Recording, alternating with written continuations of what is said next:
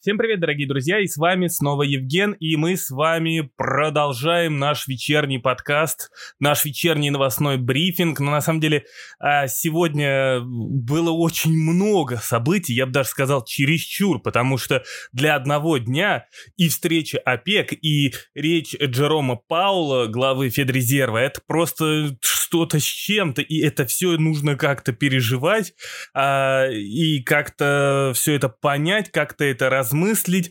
Но давайте так, давайте я сейчас вам а, буду комментировать все сегодня произошедшее, ну точнее не все произошедшее, а конкретно встречу ОПЕК, ФРС и то, что творится сейчас на рынках.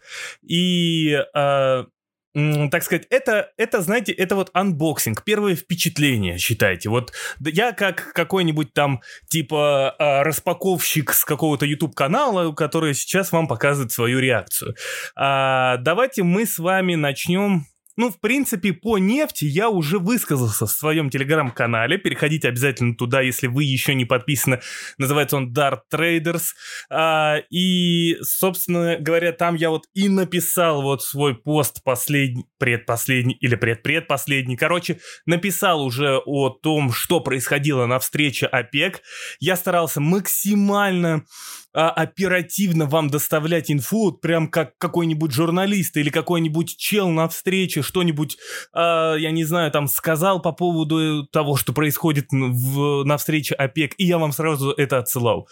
А, из всего этого мы можем сделать с вами такой вывод. Вот смотрите, давайте начнем а, с чего началась встреча. Встреча началась с того, что все начали представляться, бла-бла-бла. Вот, а Саудовская Аравия заявила сразу же сходу, что типа Ребзя, нужно нам оставаться с вами э, как-то ос- э, нужно держать порох сухим. То есть э, Саудовская Аравия типа намекнула сразу же, что э, как бы, ну, мы понимаем, что нефть все-таки растет в цене, но все может быть, рынок шаткий, а хрен его знает, что еще может случиться, бла-бла-бла-бла-бла-бла-бла. Вот, далее. Далее высказывались другие министры и все остальные страны, а особенно страны ОПЕК. Не ОПЕК, а ОПЕК. То есть не ОПЕК плюс, а ОПЕК. Сразу же такие типа, да, да, да, я, я вообще голосую за то, что нужно. Э, ну вот, к примеру, кто там у нас говорил... Э, Нигерия и Кувейт сразу же заявили о том, что а, против увеличения добычи. А, то же самое сказал Алжир, тоже что против увеличения добычи. А, ну и тут я понял, что Дело идет до России. Дело идет до России, и, в общем, короче, смысл в чем? На вступительной речи Новак сразу сказал всем. То есть, проговорили там все, поприветствовали, сказали, эй, братаны. И Новак такой, как бы, все, конечно, да, нужно э, рынок шаткий такой, все такое противоречивый, и хрен его знает, что может еще случиться. Но, Ребзи, давайте-ка так. Э, давайте-ка все-таки придерживаться наших первоначальных, э, наших первоначальных соглашений, наших первоначальных договоренностей. И тут я сразу же понял сразу же понял, к чему ведет Новак. Новак ведет к тому, что Россия не хочет оставлять э, добычу без изменений. Доб- Россия хочет наращивать добычу. И это примерно то, о чем все говорили аналитики или какие-то инсайдеры писали о том, что Россия будет настаивать на том, чтобы увеличивать добычу, остальные страны ОПЕК будут наоборот говорить о том, что давайте-ка не увеличивать добычу. То есть все прогнозы, которые были до, удивительным образом, практически все, сбылись. То есть прогнозы были верные. Не сбылся только один прогноз. Прогноз именно об увеличении, об увеличении добычи. Потому что прогнозировалось, что ОПЕК увеличит на полтора миллиона добычу уже в апреле. Но ОПЕК э, не увеличил на полтора миллиона добычу, а ОПЕК плюс решили на сегодняшнем заседании оставить добычу без изменений, за исключением только России и Казахстана. А смотрите, как интересно получилось. А, значит, Россия изначально начала, а, так сказать, в колуарах предлагать всем, а давайте-ка повышать добычу на 500 тысяч. И я так понимаю, что Россия после того, как в 2020 году ОПЕК поругались, началась ценовая война на нефть, а, в общем, ОПЕК договорили, э, точнее, Россия на, нашла какие-то точки а, соприкосновения, или точнее точки давления на ОПЕК и в целом на Саудовскую Аравию. Возможно, возможно, ОПЕК такие подумали, ну нахрен. Вот это вот связываться, чтобы опять было какое-то падение цен на нефть и так далее и тому подобное. Давайте-ка мы с вами, э, давайте-ка мы с вами э, лучше будем э, держаться от России подальше. И Россия сейчас, естественно, понимает, что, ну, как бы у нее есть некие э, вот эти точки давления. Особенно это было видно в январе, когда 4 января встречались ОПЕК и пытались договориться о том, что будут делать дальше с добычей, а типа рынок нефти тоже шаткий, вирус, бла-бла-бла-бла-бла-бла-бла. Вот, э, но все же э, ОПЕК Тогда пошли тоже Россия и Казахстану на уступки.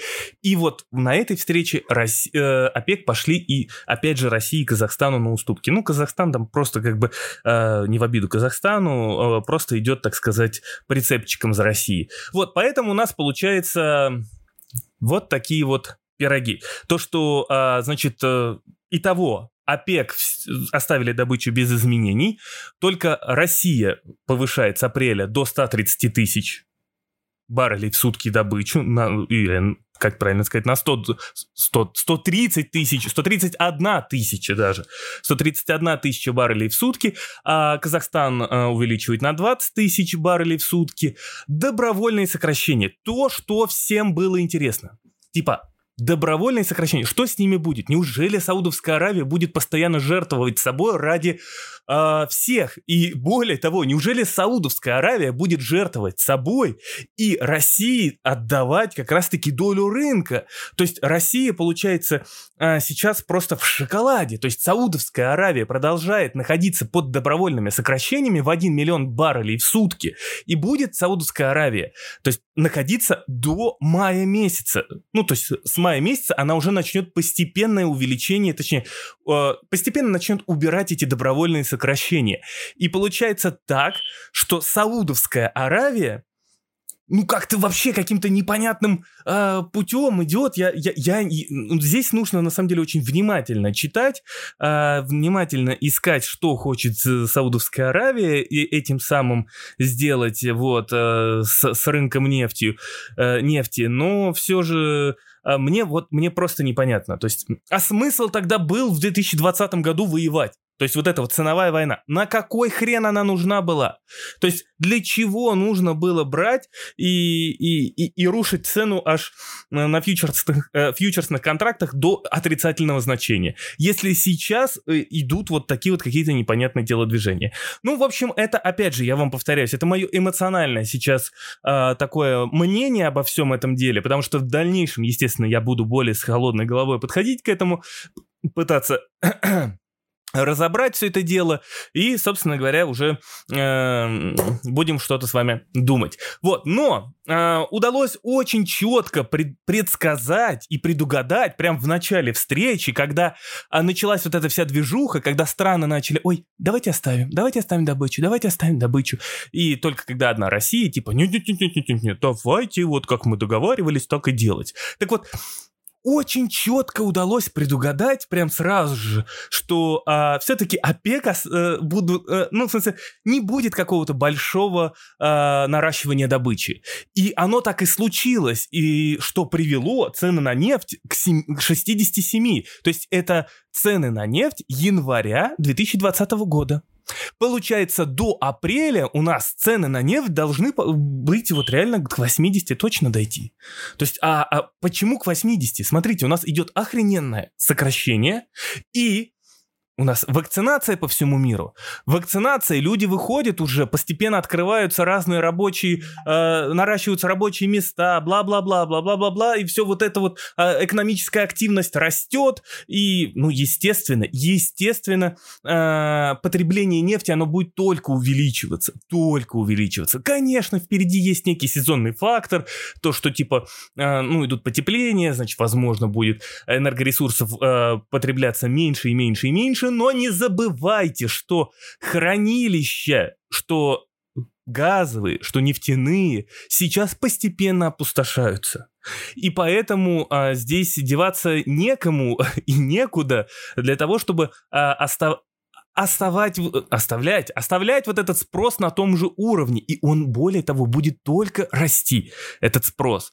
А, повторюсь, опять же, Здесь все очень просто. А, в 2020 год подорвал некоторые компании, получается, кап-затраты а, не были, были сокращены кап-затраты в 2020 году. Поэтому наращивание добычи до тех уровней, которые будут необходимы миру, особенно на тех стимулах, которые мы имеем, когда экономики разогревают до таких уровней, что э, просто, ну, как бы люди сидят по домам, а у них, э, знаете ли, экономическая активность просто выше, выше, чем самые лучшие годы.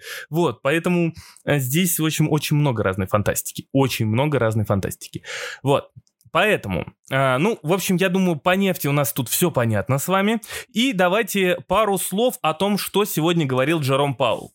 Потому что рынки падают, и рынки продолжают падать, и рынки, скорее всего, будут падать, потому что у Паула не удалось сделать э, следующее. Паулу не удалось э, взбодрить фондовые рынки. Паулу не удалось снизить доходность по казначейским облигациям Соединенных Штатов Америки. Ему ничего не удалось сделать, потому что он пришел на интервью, по-моему, Wall Street Journal и говорил ровно то же самое, что он говорил до этого. То есть то, что он говорил, э, я не знаю, и месяц назад, и два месяца назад, и, а выступает он чуть ли не каждую, блин, неделю, и все то же самое. И ничего нового. А, вот я даже, понимаете, я вот выписал опять себе его речь, и я, я не могу вам сказать, что здесь есть такого от Паула, то есть главы Федрезерва, что мы можем посмотреть и сказать... Да, так вот это нам сигнализирует о том-то, это сигнализирует о том-то. А я могу э, вот просто давайте по каждому, так сказать, по каждой выписанной фразе пройтись. Риск все еще существует. Есть такие основания ожидать, что создание рабочих мест увеличится в ближайшие месяцы. Сегодня я вам скидывал данные по э, пособиям по безработице где э, я, э, где получается у нас в Соединенных Штатах вышли данные, там, по-моему, я сейчас на, по памяти в районе 700 то ли 35, то ли 745 тысяч. В общем, на 9 тысяч э, пособий, э, заявок по пособиям было больше, чем на прошлой неделе. А, и то их больше было из-за того, что в Техасе были вот эти вот климатические, а, климатический кризис, в связи с чем Техасу, а, в Техасе, естественно, сокращались рабочие места. То есть Техас, можно сказать, так немножечко подвел все это дело, но все равно 700 тысяч заявок это дохренище. Вот. И я вот предполагаю просто и предположил как раз в этом посте, который опять же скидывал в свой телеграм-канал, обязательно смотрите, что именно а, безработица, ситуация с безработицей начнет улучшаться примерно где-то с середины марта. Ну, тут просто, если мы а, вспомним, опять же, либо мой вчерашний подкаст, либо хотя бы то, что говорил Байден, а, потому что во вчерашнем подкасте я говорил то, что говорил Байден. Так вот, Значит, у нас получается, э, Байден заявил, что если ранее а, он предполагал, что все вакцины будут доступны всем примерно в июле, то э, примерно сейчас, то есть по его прогнозам, вакцины каждому американцу будут доступны уже в мае. Поэтому мы можем смело сказать то, что в Соединенных Штатах, по-моему, даже я сейчас, если вот опять же по памяти вспомню, сейчас там на 100 человек 27 э, уже вакцинировано. Вакцинация идет со скоростью 2 миллиона человек в день. До хренище просто. И здесь вот если 2 миллиона человек в день, у нас сейчас, э, у нас на сегодня, сегодня у нас, да, там 4 мар, э, э, марта, да, а, там э, это получается то, что через 10 дней э, примерно будет вакцинировано еще 20 миллионов человек, э, поэтому, ну, как бы, я просто вижу то, что будет постоянно ослабление ограничений. Оно уже началось с этой недели. Уже в некоторых штатах ос- ослабляют как раз-таки ограничения. То есть сейчас экономическая активность загудит по полной. И, естественно, все это дело, э, ну, как бы, будет бить новыми красками. И безработица начнет снижаться именно к середине марта. А данные за, за март мы с вами уже начнем наблюдать... Э, значит, в первых числах апреля, когда будут выходить данные по безработице. Кстати, пособия тоже должны уже начать снижаться со следующей недели примерно, ну, либо через неделю. Это будет положительно сказываться на экономике Соединенных Штатов Америки, это будет положительно сказываться на долларе, потому что и вообще индекс доллара Соединенных Штатов сегодня просто невероятно куда-то улетел, и уже 91,50, то есть это уже, понимаете, э, индекс доллара США, доллар уже постепенно начинает выходить, то есть если раньше можно было все-таки гадать, да, 50 на 50, либо он пойдет э, под 90 и туда дальше вниз, то сейчас мы уже смело можем понимать, что все, доллар, именно индекс доллара США вышел из нисходящего тренда, тренда, потому что экономика Соединенных Штатов развивается просто какими-то бешеными темпами, и вакцинация приведет к тому, что экономическая активность начнет развиваться и дальше еще набирать и набирать и набирать. И самый быстрый, и самый лучшее, так сказать, время начнется уже с апреля. Но с марта мы начнем видеть те самые изменения в безработице. Почему так важно следить за безработицей? Потому что сегодня Паул еще раз подчеркнул, что самое главное показатели для того, чтобы менять монетарную политику, это безработица и инфляция. Инфляция у нас уже 100% выйдет за 2% уровень, это вот гадалки не ходи. Первое это эффект низкой базы, второе это стимулы, третье это та монетарная политика, которая у нас есть, и четвертое это инфляционные ожидания, которые находятся на уровне 2008 года. Вот, поэтому, а, значит, инфляция точно выйдет, а безработица начнет уже, то есть апрель где-то, может быть май, июнь, самый, то есть прям э, вообще топовый показатель по безработице уже будет где-то, наверное, все-таки в июне, как мне кажется. Поэтому э, а, все идет к тому, что стимулы, стимулы закончатся гораздо раньше, чем мы все с вами думаем. И это самый большой риск сейчас, который есть для рынков. И доходность как раз-таки казначейских облигаций, которая долгосрочная доходность, уже начинает закладывать все это у себя в цене. Точнее, в цене, в той самой доходности вот и начинает у себя закладывать. Ну, хотя и в цене тоже, потому что их распродают, поэтому доходность растет. Далее давайте быстренько пробежимся еще по главному. А, значит, ожидайте, что меры роста экономики и инфляции будут расти. Это то, что я только что, только вот прямо сейчас сказал. ФРС будет и э, использовать свои инструменты для, для достижения целей по инфляции. Как бы таким образом Паул нам говорит, что они будут продолжать покупать дальше активы, будут покупать активы бешеными просто темпами, и также, а, естественно, ставку будут держать в пол. Поэтому Паул пытается как-то сдержать вот этими словами как раз-таки рост доходности, который очень-очень резко растет. И плюс, естественно, а, одновременно и поддержать экономику и падающие фондовые рынки, потому что сейчас, прямо когда вот я сижу и вам тут уже чего-то говорю, S&P 500 3763, фантастика, падает все вниз и, естественно, вниз летит биткоин. Почему вниз летит биткоин? Переходи в мой телеграм-канал, ты, и если ты слушаешь из телеграм-канала, то ты прекрасно знаешь, потому что биткоин очень сильно коррелирует с фондовым рынком Соединенных Штатов Америки. Вот, а, быстренько идем дальше. Что у нас еще интересного? Сказал Пауэлл, а, значит, ФРС не будет повышать ставки до тех пор, пока не будут выполнены условия. Условия, что значит? Это те, про которые я говорил. Безработица и инфляция. Я думаю, тут всем понятно, я уже это обговорил. Какой я молодец. А, будет э, сообщать о прогрессе достижения целей задолго, как э, любое КУЕ сократится. То есть, а, Паул в очередной раз, это уже, наверное, знаете, я, у меня уже как будто дежавю, я как будто просыпаюсь с этими словами. Потому что Джером э, говорит нам, ну, то есть глава ФРС, э, это каждый раз. То есть, типа как бы, Ребзя, покупайте, вылетайте в рынки, инвестируйте. Если мы будем сокращать баланс, мы вам скажем. Ну, то есть это вот как бы выглядит вот так. А это уже не работает. Мы видим, рынок падает, фондовый рынок падает и летит вниз. Это уже не работает. Э, тут, э, ну, как бы уже все идет к тому, что рынки начинают это не то, что, понимаете, коррекция. Это не то, что начинается какой-то кризис.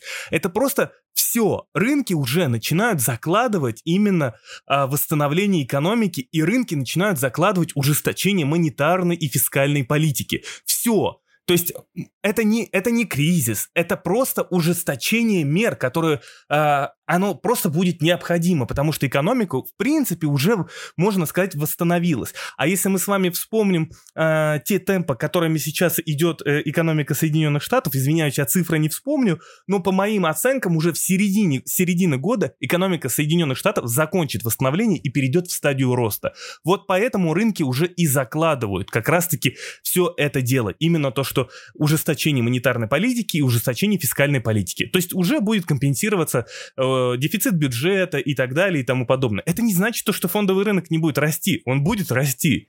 Он тоже будет расти. Просто сейчас вот все, как бы эм, аппетит к риску падает. Дальше уже будут умные деньги. Те самые умные деньги, которые будут вкладываться в компании, которые действительно чего-то стоят и действительно что-то приносят. Привет, как говорится, Кэти Вуд или Ву, как я там не помню. Короче, вот это вот ARK Investment, который вкладывает во всякий шит. Так вот, далее идем. А сейчас мы не очень а, продвинулись в достижении наших целей, но это специально говорится о том, чтобы остановить, опять же, э, резкий рост доходности казначейских облигаций. Я действительно ожидаю, ожидаю ускорение создания рабочих мест, то, что я прям только что говорил. А, предположительно, в ближайшие пару месяцев мы начнем видеть улучшение занятости. Блин, где я что? Я гадалка уже какая-то. Вот, Далее, нынешняя политика позиции вполне уместна, что финансовые меры бла-бла-бла. Если условия изменятся, ФРС будет использовать свои инструменты для решения этой проблемы. Вот это вот про то, что я и говорю. Именно вот эту фразу, если условия изменятся, ФРС будут использовать свои инструменты для решения этой проблемы, вот именно эту фразу как раз-таки рынки вот сейчас, в данный момент начинают уже закладывать. Все. То есть печатный станок подходит к концу. И дальше уже только умные деньги. И циклический, конечно же, э, циклический цек, сектор, сектор. Вот, э, что мы не будем так, так, так, так, так. Экономика может поддерживаться очень низкий... Экономика, вот, кстати, интересная фраза. Экономика может поддерживать очень низкий уровень безработицы без инфляции. Такое мы уже с вами видели. В принципе, Соединенные Штаты а, снижали до рекордного уровня безработицы до 2018, по-моему, года. 2018-2019 как раз были рекордно низкий уровень безработицы. И инфляция параллельно с этим не росла, а безработица снижалась аж вот, получается, 2010-2009 годов.